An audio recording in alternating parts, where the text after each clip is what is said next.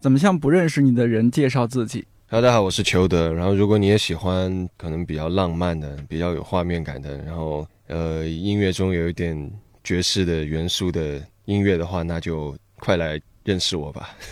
有哪些你青少年时期特别喜欢的音乐人或者乐队？方大同、陶喆、Michael Bublé。在做音乐方面，你感觉自己在哪个环节、哪个部分还算是有天赋？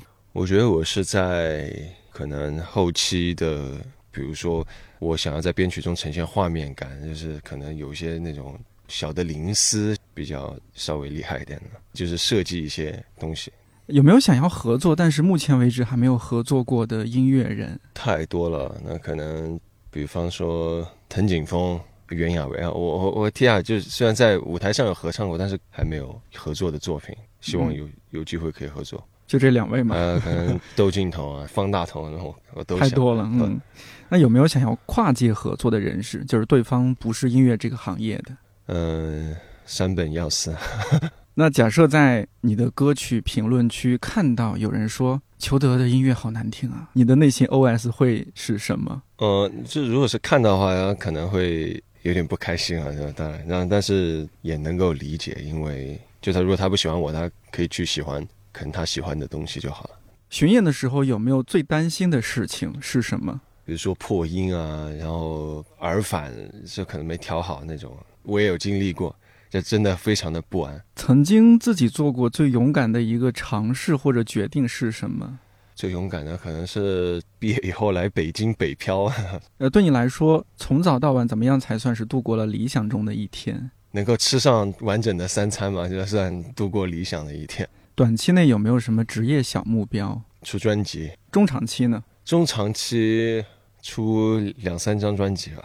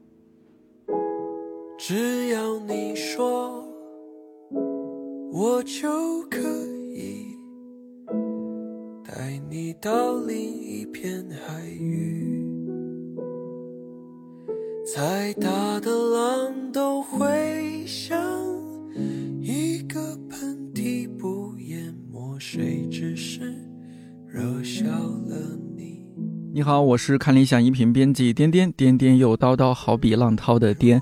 你正在收听的这档播客《看理想圆桌》是看理想编辑和主讲人放飞聊天的地方，也会时不时邀请各个领域的好朋友们来坐一坐，希望这里成为你晾晒心情、找到共鸣和听见生活更多可能的小阳台。这是一期久违的音乐专栏《喜悦》。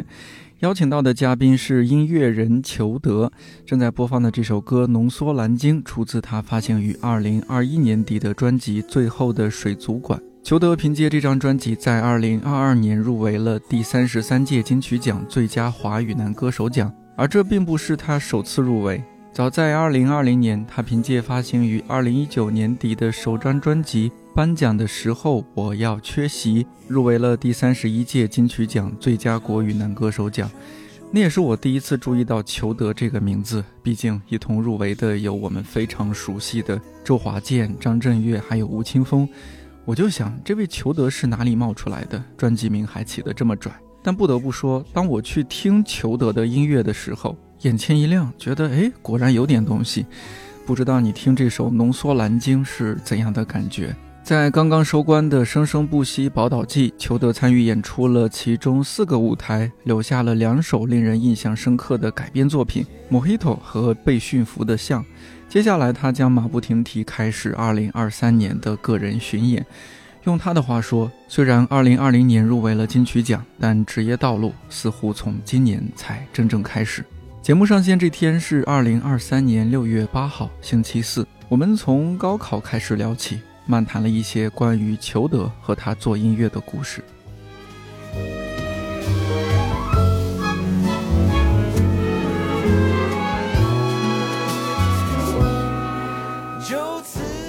高考这件事情会不会离你也比较遥远了，是吧？哦哪一年参加高考的？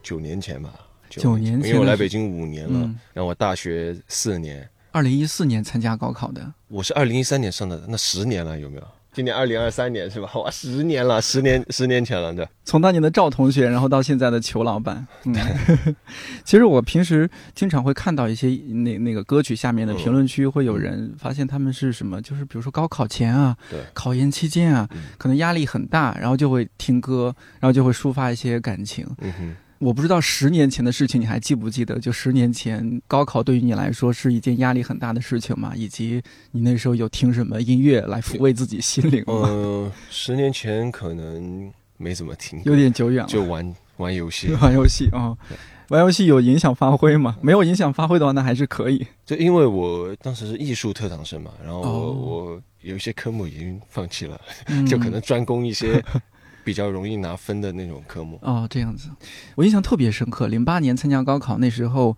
刚刚好，我很喜欢周杰伦嘛，嗯他的那一张那张专辑叫什么？摩羯座。摩羯座，对，零八年摩羯座刚出，然后其中有一首歌蛮励志的，《稻香》。哦，到好像呃，对，就天天听，就觉得自己好像对复读的自己来说是一种鼓励。然后同时，我很喜欢另外一个乐团五月天，五月天，然后他演唱会你去看了吗？我去了，我去了。然后他们在零八年刚好出那张专辑《后青春期的诗》，特别喜欢他们那一首，当时就是“你不是真正的快乐”那首歌，印象很深刻。就是你，你现在已经有两张个人专辑，嗯呃，第一张专辑是颁奖的时候我要缺席，嗯第二张专辑是最后的水族馆。这两张专辑里面有没有推荐给？因为我们这期节目是六月八号早上 上线，六月八号。那白天考试嘛，我不是，或许还来得及。呃，如果推荐给大家听，你专辑里面哪首歌可以抚慰一下考前紧张激动的心情？浓缩蓝鲸吧，就大家不要紧张，因为其实在这世界上，我们每个人都是非常渺小的存在。但我觉得，只要你有那个梦想，在这个世界上，我觉得就就够了，不要太去比较去干嘛。就算考不上也没有关系，可能有另外的呃一个，就总有一条路嗯是属于你的，属于你嗯在从可能剩下来，就可能你注定会会嗯那样去走那条路。这个结果其实就不要那么看重就可以了。刚刚你也有说到啊，就是有没有去看五月天演唱会？最近真的感觉演出啊、演唱会啊好多，啊，好多因为就全部解放开了嘛。对对，因为你是行业内人嘛，作为一个音乐人。呃，你自己的观察是什么样的？就是呃，从今年年后到现在，整个音乐市场，大家开演唱会啊，开这些 live house 啊，我嗯嗯我自己观察是我当然是我会就还是挺开心的，因为比如身边的很多朋友，很多就包括乐手朋友什么，就起码大家都可以赚上，能够很体面的收入啊，很赚钱，很很有工作，就感觉好像每天都在忙，每天都在赚钱，我觉得还蛮好的。因为前两年就是就太闲，就是大家都很闲，就闲到就是很难去赚钱，就可嗯能，都去做别的，改行了，对对对，都 都接近改行，会不会有那种情况，就是音乐活动各种太多了，场地都不好定了？嗯确实很难，因为我前段时间不是有水族馆三场剧院呢，呃，嗯。有一场上海场，周末都订不到了，订到是周二还是周三？嗯，周二，周二然后嗯。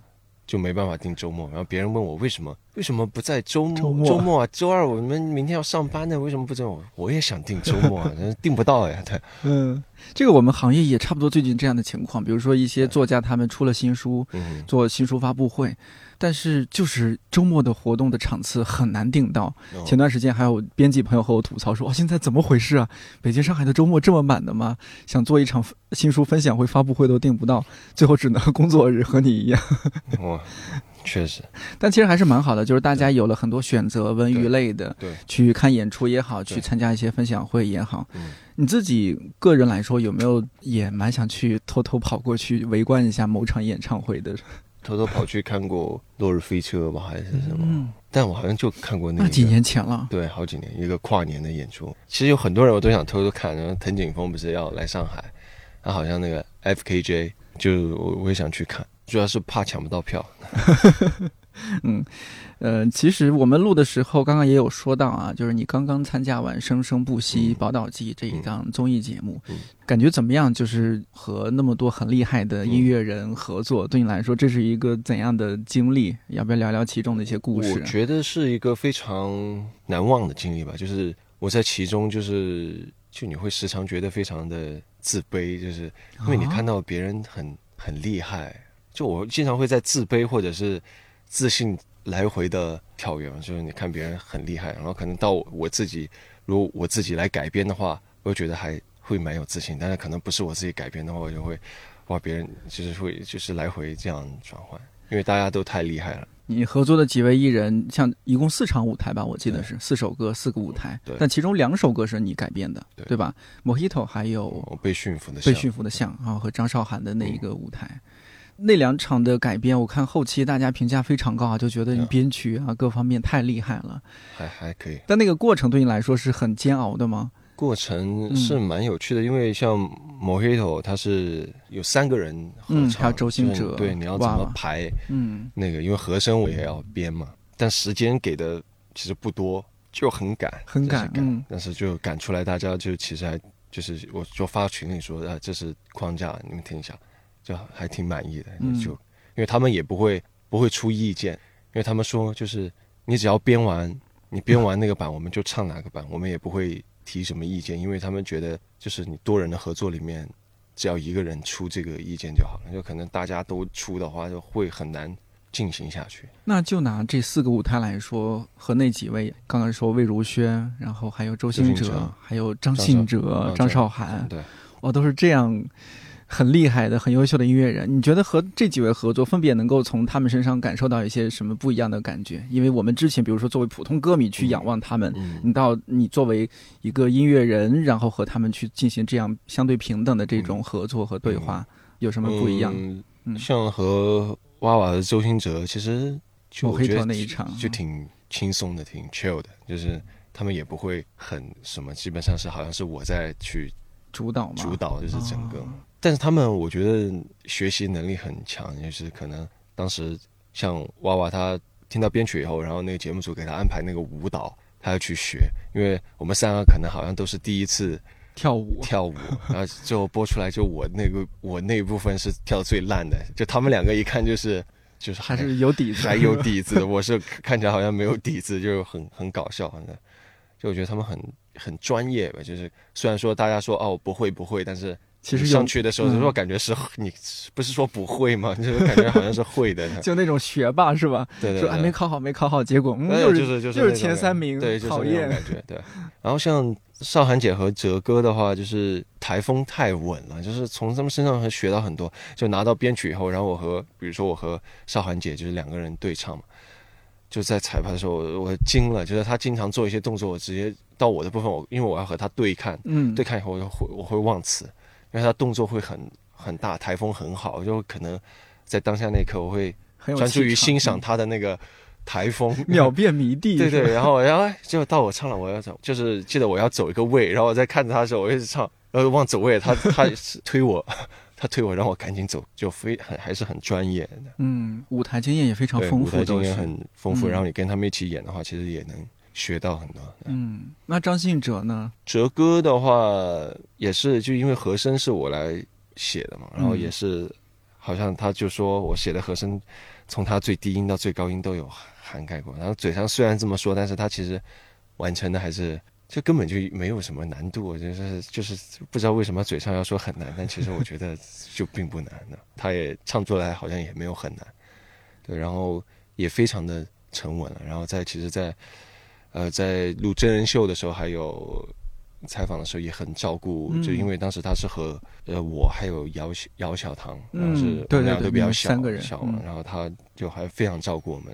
你在里边相对来说，相对来说拘谨那么一点点，是挺拘谨的，你不太知道能够怎么去跟大家交流。上综艺对你来说是一件需要鼓起勇气、做好心理建设才去的事情哇，那当然了。就是得需要一个你在录前录之前就需要一段时间的心理建设，对。给自己说可以的，可以的，可以的啊，就是可以的，就是得这样一直说。你说这是建立一个信念感的。哦，这是源于什么呢？比如说，这是源于源于可能就是我可能不是一个天生就是很喜欢在台前的对台前的人，就是很多很多艺人，就是比如说之前我好像跟人聊过，就有些人就他就很喜欢台前，因为他觉得很没有压力，对他来说。他去就算是他不知道会发生什么，但是他会临场可以就说很多，可以再融入其中。但是其实像很多就包括我这样的，嗯，不行。说和性格也有关系吧？对，就是没办法去很融入其中。如果你要真的融入其中，可能你要做建设，然后好像要给自己任务，说我今天任务就是融入大家。就是可能这样，我才才才才能去。嗯，是不是和自己平时是宅男也有关系？可能有关系。更多时候是和交流、游戏和家里的猫相处在一起。对对。突然见到那么多人，觉得哎呀，这该如何是好？可能第二天要录制了，前一天晚上会失眠的那种。现在还好，就录这么几档综艺节目下来，肯定人还是逐渐逐渐打开的，逐渐逐渐找到一些感觉的。对。你说除了这个，比如说，就是我我作为行业外的人，我在想说，哎，可能也是公司给你做的一些工作方面的安排。就除了这个之外，你现在几档综艺节目录下来，你的感受是怎么样的？你会你会有点抗拒吗？还是觉得哎，好像这也蛮好，甚至对自己音乐制作啊各方面也有很大的提升？什么？就是你怎么看待音音乐人参与综艺这些？音乐人参与综艺，我觉得在现在，我觉得是有必要的，因为。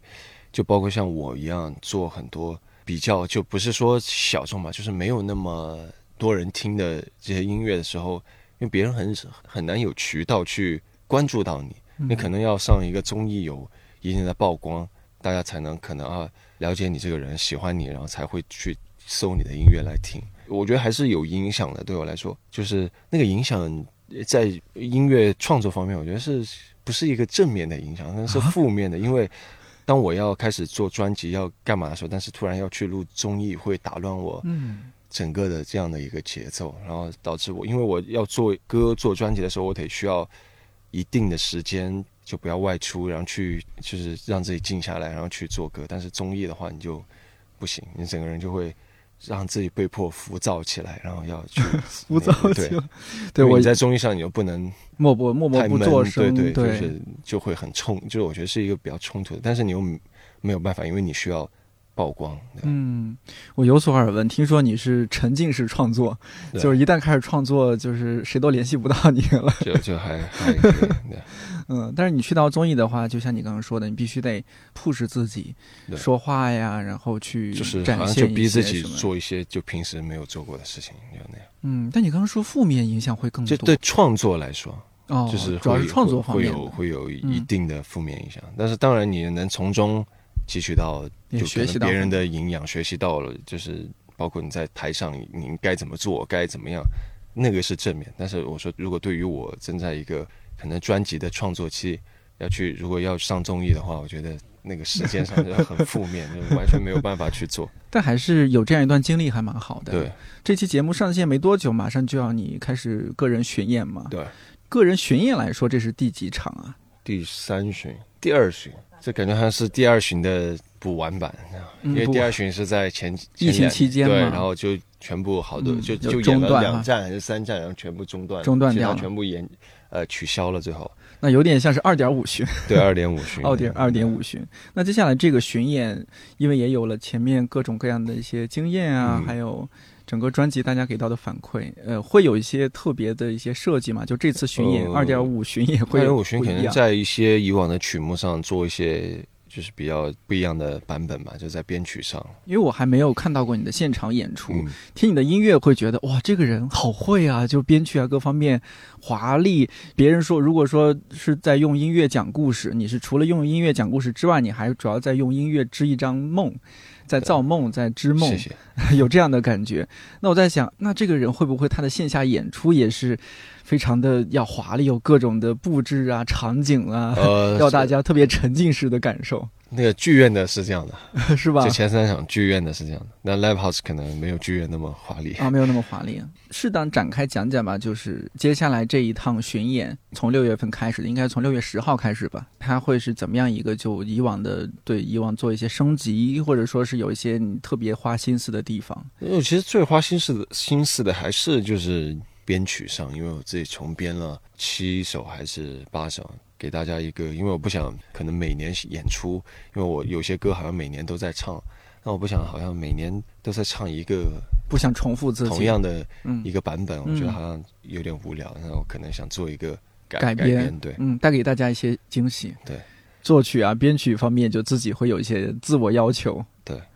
除了自我要求，会不会也会延伸到和你合作的工作人员、朋友身上？我我呃我是有看到，在你很多音乐下面，合作伙伴当然是开玩笑了，说 想要那会有，就是。会有，因为大家需要的就是一个这个压力吧，呃没有压力就没有动力。因为我是一个，就是会有很多，就像之前我说我我有很多其实想设计的地方，是在于他们来说，可能我很多朋友就可能他平时做一些活不需要那么多设计，他就直接嗯，写一段很比较很流行的很怎么样的，这叫什么？行活儿？对对，然后可能我就是要打破他比较舒适的部分，啊，让他走出舒适区。对，然后他就会啊，然后啊，好吧，然后试一下。但是其实我觉得他们都是有能力去做出的，然后可能只是需要一个逼迫。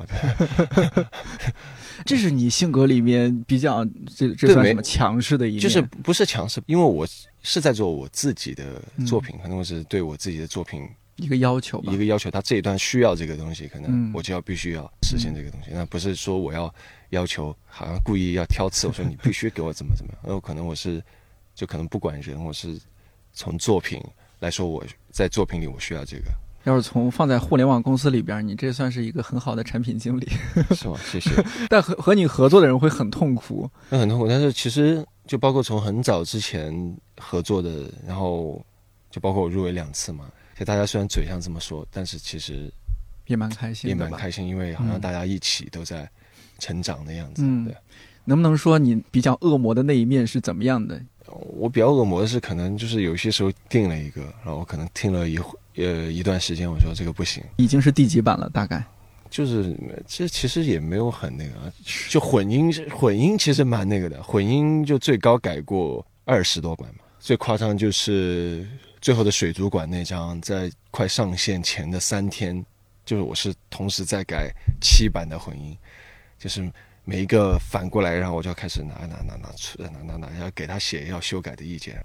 如果平时专业一点，可能是你听了以后，你会花一个稍微长一点的时间去给他整理一个可能一次性你想要改的东西。嗯但是当时是要上线了，就是好像就是每次改完，然后反过来听的时候，好像这里又不对了，然后就是你得要一直细调到你上线那一刻你最满意的版。但是上线以后还是会有很多想改的，但是我觉得好像上线就让它上了，那可能它就。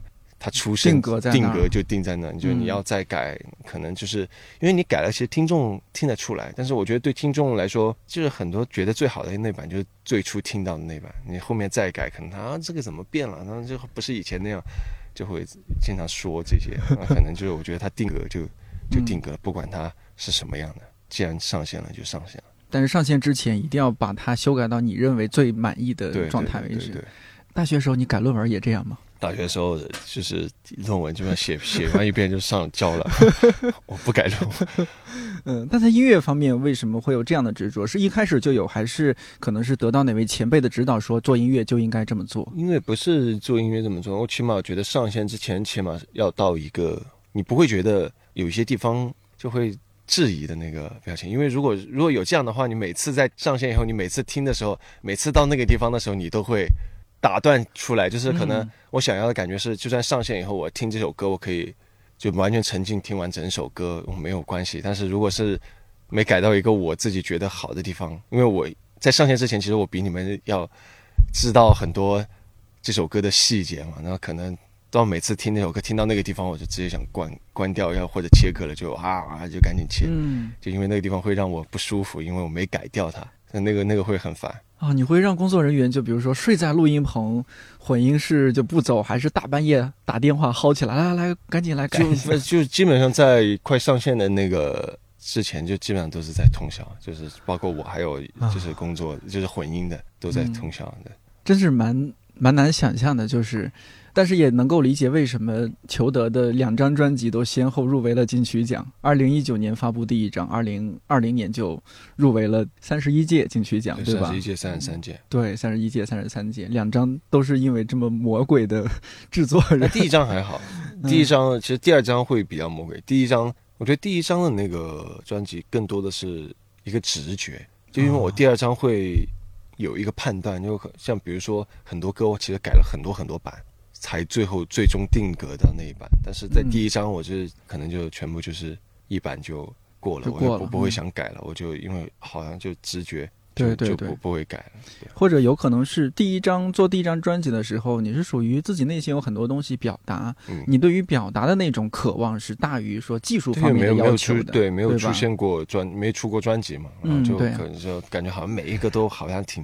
厉害的 每个哦，我觉得这不错。厉害厉害厉害！啊，有些歌是其实都不想要的。第一张其实我也想改的。第一张就比如说像有一首歌，其实本来差点都不会再出现，就是莫比乌斯号的传译。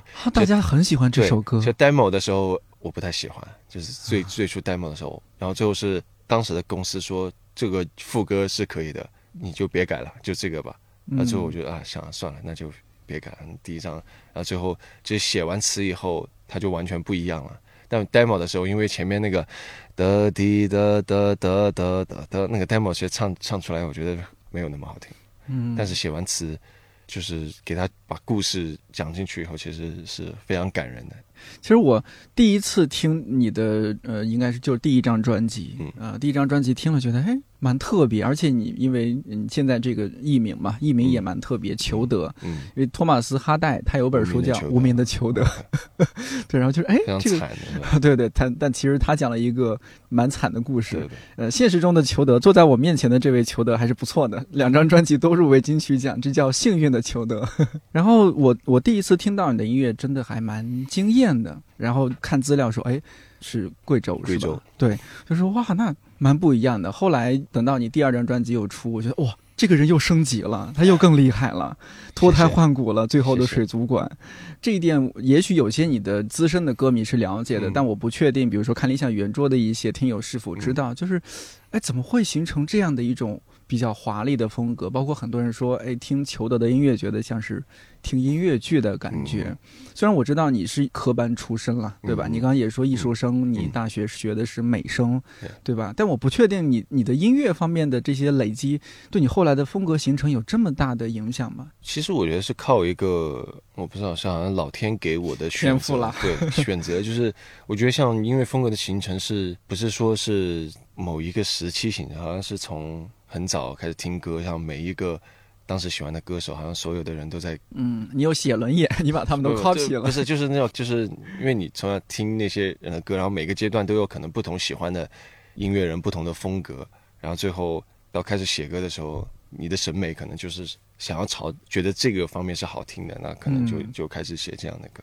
你在很多地方有说过，呃，其实你也喜欢周杰伦、方大同。当然，说的更多是《致命恋情》和藤井风，就属于他们是不同阶段给到你一些养分嘛，音乐上的。真嗯，对。怎么样的？从最早期的，然后到最早期是周杰伦，小时候很喜欢他哪首歌或者哪张专辑吗？我当时记得学他的那个什么《我的地盘》。七里香那张专辑里面，那是零四年。哦，七里香，我在小学好像篝火晚会第一次那个表演就是唱的《七里香》。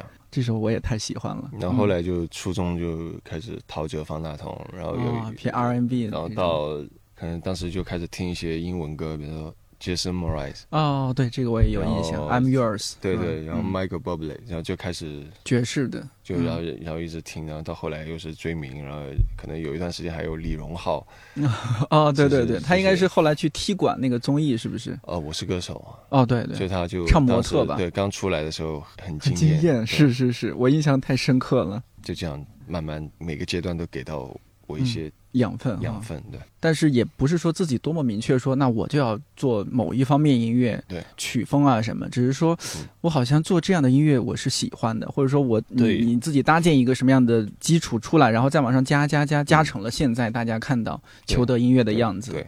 呃，所以那你会介意大家说，哎，听你的音乐像听音乐剧，你会介意大家这么说吗？呃，我当然不会介意了。就是其实就每个人听了可能有不同感觉，可能他说像音乐剧，然后有些人听到啊，就就就又又像什么，这个人听了是像什么。我觉得可能每个听众听出来听一个东西都是不一样的感觉，所以我觉得这个是这个是好的，因为我可能做出这个音乐，我就不想要给他什么定义，有可能每个人听到他是不一样的，那那。就就就可以了，对。咱做音乐是完全不考虑传唱度的嘛？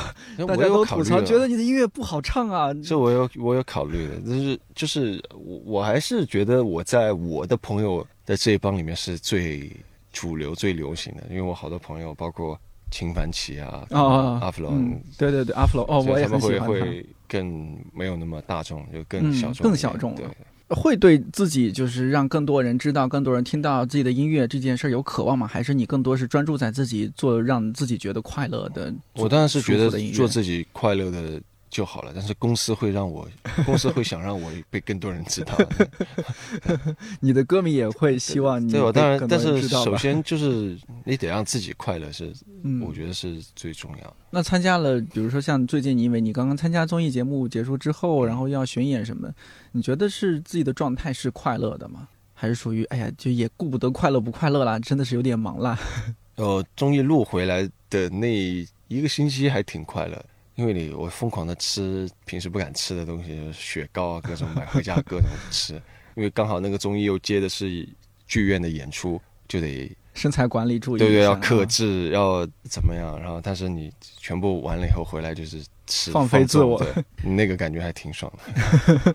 但是接下来要巡演的话，可能又得要注意一下，是吧？对了，会对这种呃现在这样一种生活状态会感到厌烦吗？就是要做专辑，要参加综艺，要做巡演，你会觉得烦吗？还是觉得哎，这就是我蛮想要的生活？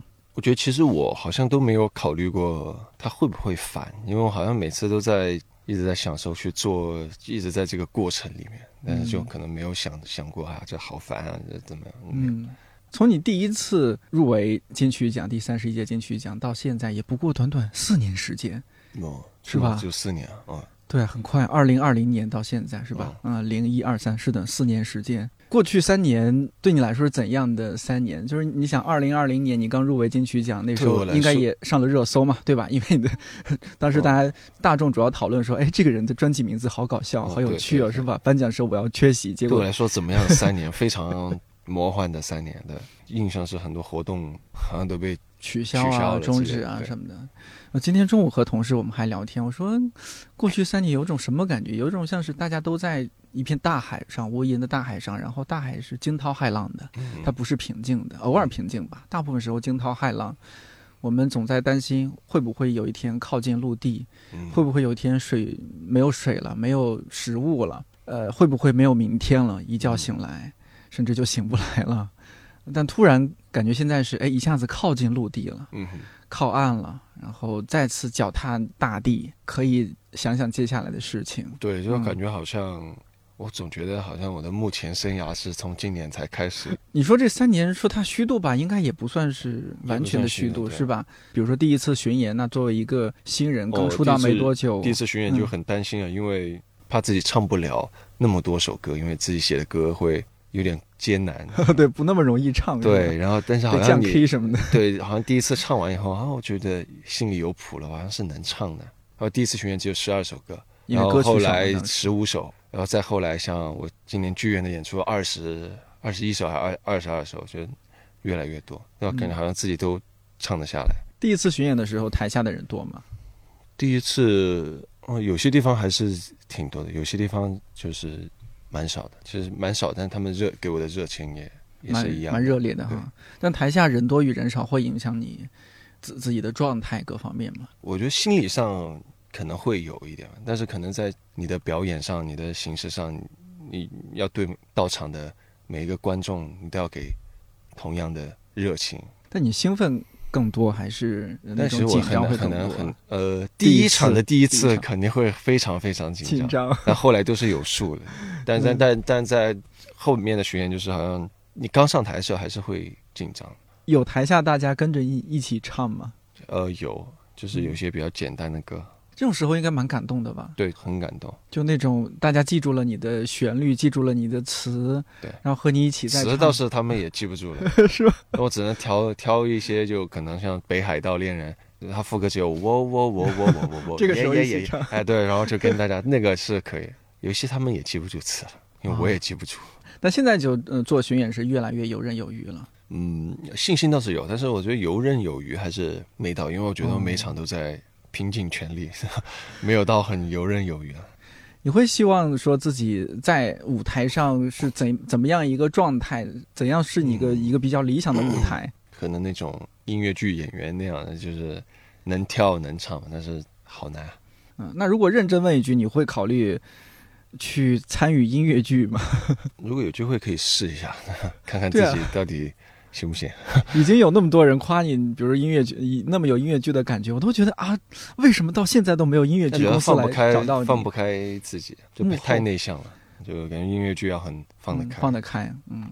其实出道到现在时间也蛮短的，只是因为嗯中间夹杂了疫情嘛，对那有点像大家都是被掏空、掏走的三年。对，经过那样的三年，经过到现在的这样一些摸爬滚打，自己现在工作啊、做音乐啊各方面，心态种种的，有没有什么和以往不太一样的地方？对，在音乐上当然是会有，就是较以往啊更成熟一点，好像各方面都比较成熟了。但是心态上，我觉得我还是好像跟刚来的时候也是差不差不了太多，刚来的时候是什么样的心态？就可能对一切好像很好奇，对各方面都很想要。就是在那个过程中就很享受那个过程，然后很期待经历这个过程以后所产生的那个结果。对，就就比如说在我做专辑，我就哇，这个这个地地方好有趣啊！这个发出去肯定大家哇，这这个地方肯定会有没有人懂？可能我在这个地方的这个设埋了一个什计么，点？对嗯那个地方的设计，然后就是就是会享受这样的一个乐趣。对，所以说当你看到别人就可能评论啊，这个地方这个这个这个怎么，我说啊，就是你懂我还要给他点个赞。那音乐方面是更成熟了，嗯其他方面呢？因为你呃就是毕竟进入这样一个行业，你不是说你安安心心的每天就在录音棚做自己音乐就好了，嗯那必须得和人打交道，必须要做，呃，可能对你来说是。呃，没有那么愿意做，但是又必须要去做的很多事情，怎么说呢？有点像我们，像我们这个行业，很多同事啊、朋友会是因为喜欢看书啊，喜欢哪个、哪些作家啊什么，然后进入到这个行业。那进来了，有些人会适应，有些人会觉得，哎，每天怎么还有这么多琐碎的事情？我是来，我们叫看理想嘛，嗯 我是来看理想的。每天这么多繁杂琐碎的事情，我看不见理想了。你在音乐行业有这样的感觉吗？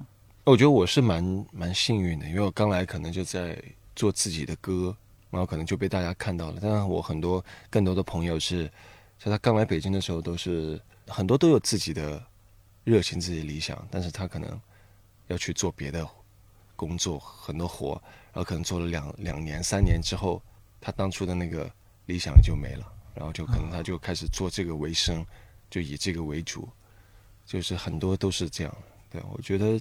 怎么说呢？就是能坚持自己的时候，还是就坚持。因为我刚来北京的时候，其实如果我选择去做那样的东西，我可能比当时的自己可能赚的，就比如说在赚钱方面，可能要赚的更多一点。但是后来选择好像赚钱没那么多，就等就但是可以写自己东西的一个工作。对，我在想，你做音乐是有有一些哪些想法在里面？呃，就是我是来实现我的梦想的，或者说音乐就是我的表达方式。我比较内向，我可能不善言辞，但是我想用音乐和这个世界对话。对，其实当时来我也没有什么音乐上的理想，因为你没有想到自己会怎么样。成为一个歌星，对，然后你来的时候就是说我我觉得写发歌写歌很有趣，因为我当时刚来的那一年，我好像每个月都发一首歌在那个平台上，就是当时因为我对很多都很好奇，呃，一些所有就是当时就是像电脑里面那些音源、音色软件很多都让我很有新鲜感，然后可能就哦用做做出一首歌，然后就发到平台上。我觉得当时那个就是你有没有想到会怎么样，但是你觉得这个很有趣。可能我平时没有跟大家讲很多话，但是在音乐里，哎，大家觉得、啊、你这个人好像是话挺多的那种感觉，嗯，我把我的调皮劲儿放到音乐里边了，对对大家自行感受，就是就吧？那种感觉，对。在你的歌的评论区，呃，就是有有时候会看到大家说：“哎呀，华语乐坛没完。”你前几年有听过这种说法吗？就是作为一个行业中人，听到这种说法，说哎，华语乐坛完了，什么反应？觉得哎，你们瞎说什么呢？那怎么说呢？其实那可能大家没有听到，因为像我身边太多很优秀的人了，但他就是因为现在主流的市场可能更多偏向于一个很快节奏的生活，那需要一些快节奏的音乐，那个大家才能知道。但其实也有很多很多在做很好音乐的人，就是很难很难发现发现他们。对，那这些我在往期的一些专栏里也多多少少有有聊到，感觉大家就是不同的嘉宾，他们对这件事情的呃想法什么看法不太一样。呃，像今年或者说从去年到今年，好像社会上有这种怀旧的情绪，呃，就大家觉得，哎呀，还是老歌好听啊，还是老歌耐听啊。但另一方面，面对的就是，虽然说不同的音乐平台，特别是像网易云音乐，也在不断的做各种各样的计划，像你就石头计划推出的是吧？扶植新的这些音乐人出来，让大家也确实发现了很多很惊喜的宝藏的音乐人、宝藏的声音，但好像还是不太够。即使如此，大家还是在说：“哎呀，还是以前的歌好听啊！现在怎么没有好音乐？” 其实，像以前的歌，为什么觉得以前的歌好听？因为我觉得，就像很多人说，好像我第一张专辑的很多歌到现在还是最好听的。因为当你那个时期在听那首歌的时候，你是有当时的一个经历在的。你可能你现在听以前的歌，你是有当时的那个回忆，因为那个回忆给你了一些特别的。味道，然后你当然会觉得以前那个歌会好听，那新出的歌又好像没有那个回忆的加持。很多其实很多经典的好歌都是有那个回忆加持，回忆加持。就是你当时你可能在听歌的时候，你经历过一些什么事情，那当然你对那个那些歌就可能要刻骨铭心一点。那当然还跟就现在可能更多的歌，就它可能更偏向于一个。功能化的音乐，然后要怎么在多少秒之内抓住你？你不然就切走了。就是你会怎么看？当然，我从我的角度来说，我听的音乐觉得你好像不是那样的一类音乐。我当然会就是坚持我自己，但是其实我就是觉得也没有说对或错。然后好像音乐现在就好像就越来越 可能，嗯，更主流的是偏向于一个功能化的音乐。对，就怎么呃让人消遣，让人怎么样？我之前听另外一位音乐人，呃，可能也半开玩笑半认真的说吧，他说：“哎，那我有一天我的音乐被广场舞大妈喜欢，他们在跳舞时候放我的音乐，我觉得也没关系。但是可能这是他的一种理解。嗯，呃，裘德的音乐当然目前来看好像不太适合在广场舞跳，对，太难了。你对自己的音乐做的也比较小众嘛？这风格相对来说希望我的音乐是，就比如说过了多少年，十几、二十年、三十几年，人们打开，哎，这是谁？好老好早之前的歌手哇，他就哇这歌还很好听哎，怎么怎么样？就不是说可能三十年后，嗯，看我的音乐过期了，淘汰，没有人听了，就就再也没有人记得，就那样。像现在我偶尔在家里面也会从那个平台上放一些，比如说，呃，零零五年、零六年、零七年，这是一个华语音乐神仙打架的时代啊，那那种 你知道那种剪辑的视频，哦，每一首听我都觉得，放在现在也是大杀四方。因为当时在零几年那个时代，好像是因为是唱片公司会掌控可能所有的，包括歌曲审美的呃一个走向。当你听到这首歌，其实是他已经从很多内部层层筛选，然后给到大众听的。然后可能到现在就是没有这样筛选的，大家其实想发歌就直接就发了，那就会导致也有好的歌，但是有很多。我也不是怎么怎么样的歌，就是出出现在网络上。所以你希望自己的歌过到多少年，可能也是经得住听的，是耐听的。对对，可能需要熬住一些比较相对啊相对寂寞的时光。无所谓，你会有这种心理准备吗？就觉得那可能我我会有，但是公司。不会有，公司熬不住啊，那就需要在公司对你的这种大火的期望和自己想要坚持做，也不能说你坚持做小众音乐，而是说坚持做自己想要做的那那一种音乐吧。那接下来就是你在音乐方面有没有想要做一些其他更多的尝试？我听你刚刚那么说，好像你对电音啊各方面是不是也蛮感兴趣？对我其实一直有在做尝试，包括第一张第一张专辑有。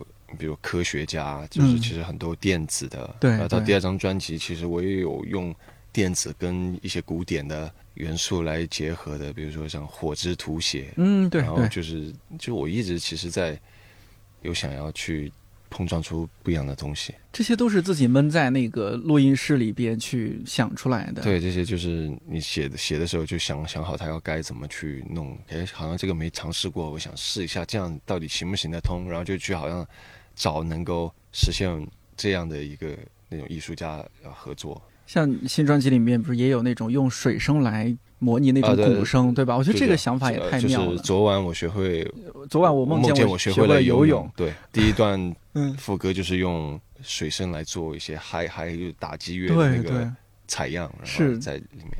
你平时还会去自己呃，就就是也要做一些素材积累也好，或者说。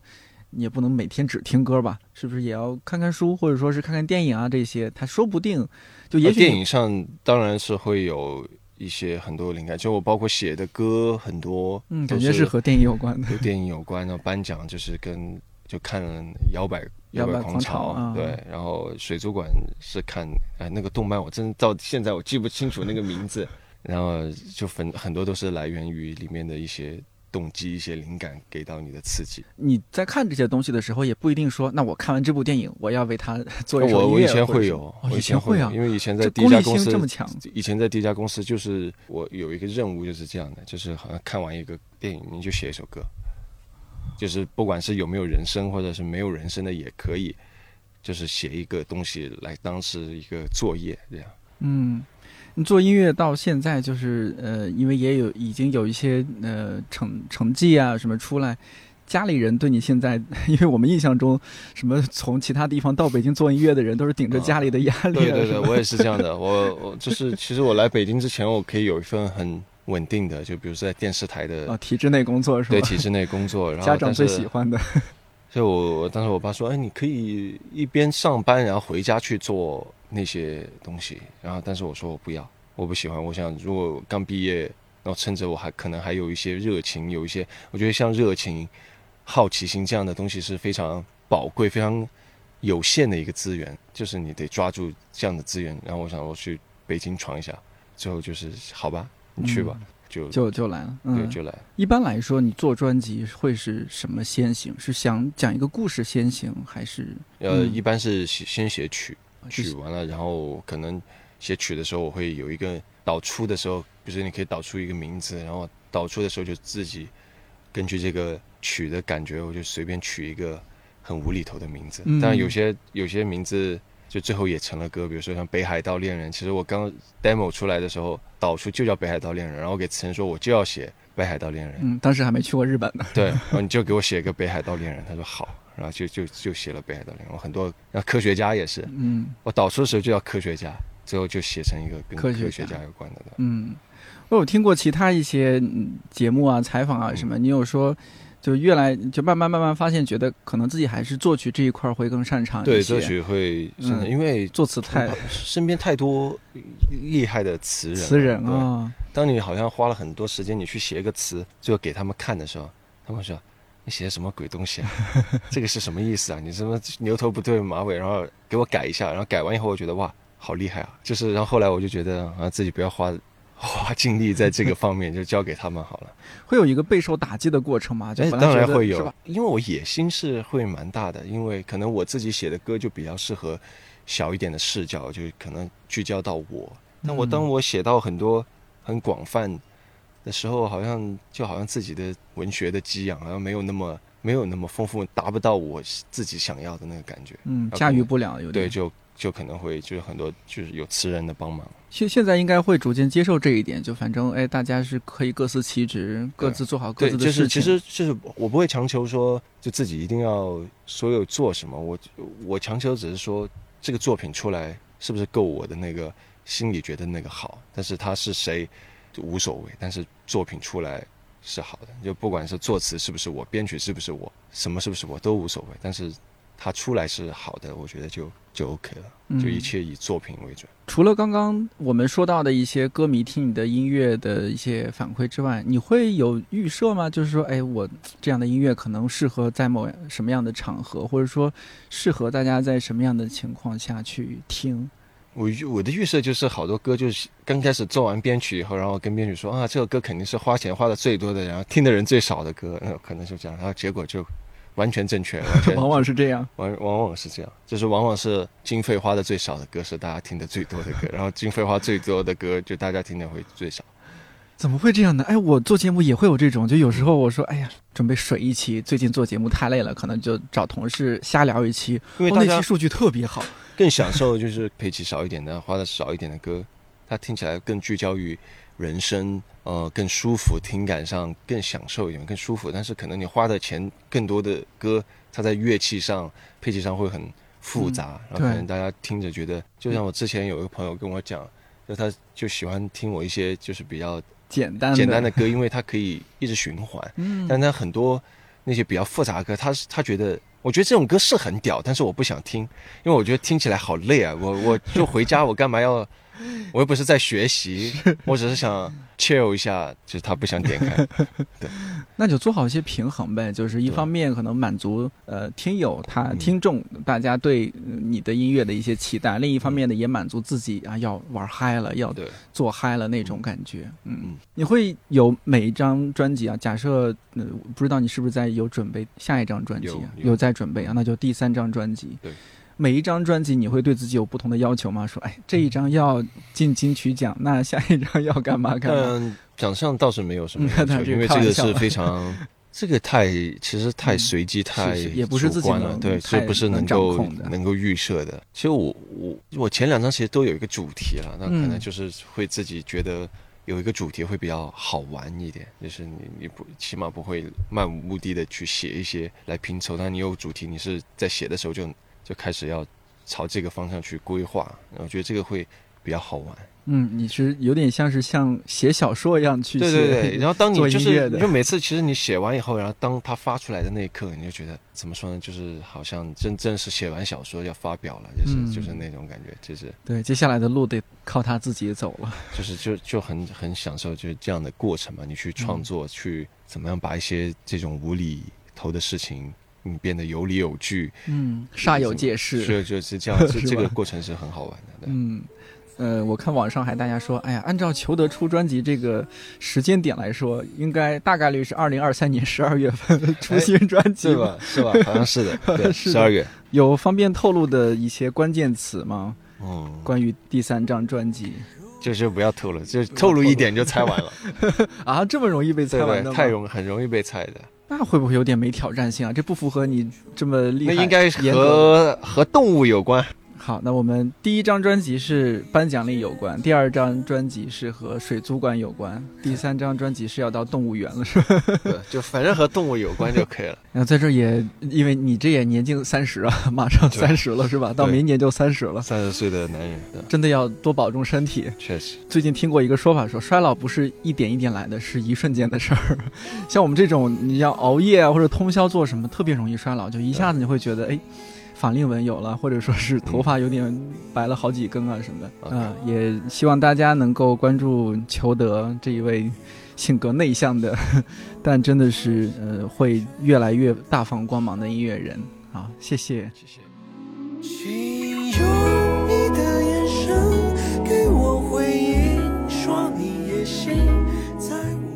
感谢你听到现在。说实话，不知道咱听友有多少人是裘德的歌迷，期待你在这期节目的评论区留言互动。看理想圆桌每周四更新，在看理想、小宇宙、苹果播客、喜马拉雅、蜻蜓 FM 和网易云音乐等平台都可以订阅收听。如果觉得这期或者这档节目不错，也欢迎在朋友圈、微博、小红书等平台分享推荐，万分感谢。我是颠颠，祝你早安、午安、晚安，也祝参加高考的年轻朋友们一切顺利。我们下周四再见。